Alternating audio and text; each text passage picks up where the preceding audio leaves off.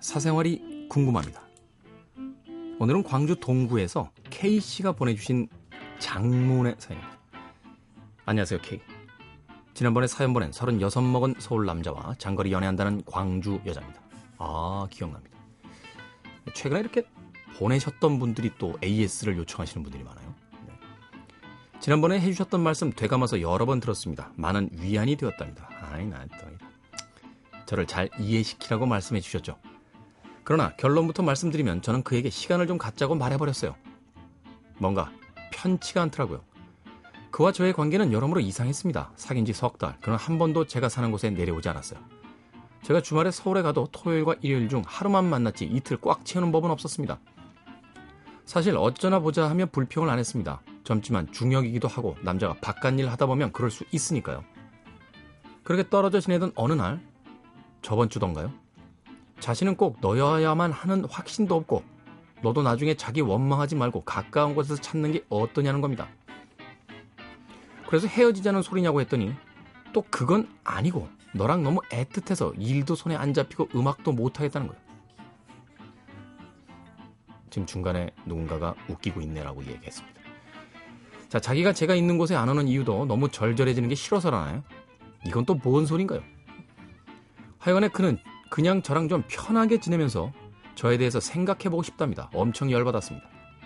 아무리 한때 여자 좀 울렸다고는 하나 그간 저에게 보여준 것들은 진심이었다는 느낌을 받았었기 때문이죠. 하여간 그냥 어영부영 연락을 하며 지냈어요. 저도 마음은 편하더군요. 멀리 있는 사람에게 매일 애교 떨며 괜찮은 척 하지 않아도 됐으니까요. 그리고 어제 여느 때처럼 통화를 했습니다. 어떤 노래를 듣고 제가 상, 제가 생각나서 살짝 울었다더군요. 아, 남자분이 그런 얘기를 해요? 아, 이 사람이. 그러면서 갑자기 구 여친 이야기를 하는 겁니다. 얼마 전 옛날 여친과 관련해서 화나는 일이 한 번 있었다고 했거든요. 저도 그 여자에 대해서 살짝은 알고 있었습니다.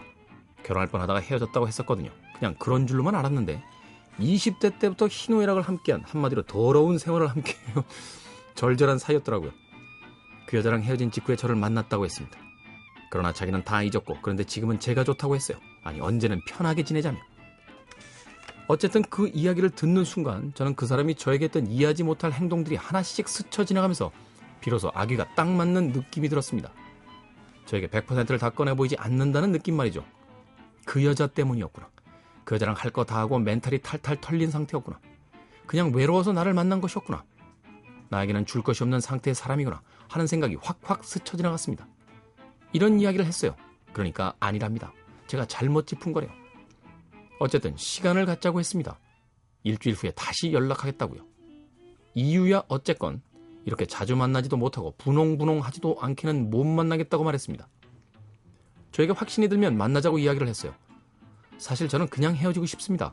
그냥 일반적으로 봤을 때 그가 저에게 했던 말들은 헛소리일 소리가 다분하잖아요. 나쁜 놈 되기 싫어서 되는 핑계죠. 다만 아쉬운 건 제가 참 연애 상대를 만나기 힘든 여자란 겁니다. 참고로 저는 글을 쓰는 여자고요. 그는 음악을 해요. 그래서인지 보통의 연애를 하려고 해도 잘 안 됩니다. 희소성 있는 두 인간이 만나서인지 확 놓기가 아까워요. 아마도 그도 저와 비슷한 심정일까요? 잘 모르겠습니다. 한편으로는 후련하고 한편으로는 머리가 복잡해요. 저는 그에게 뭐였을까요? 그냥, 그냥 외로운 바지였을까요? 그는 마음만 먹으면 주변에서 여자를 만날 수 있는 사람인데 왜 멀리 있는 저를 흔들어 놓는 걸까요? K, 이 남자 뭐죠? 다치고 싶지 않아요.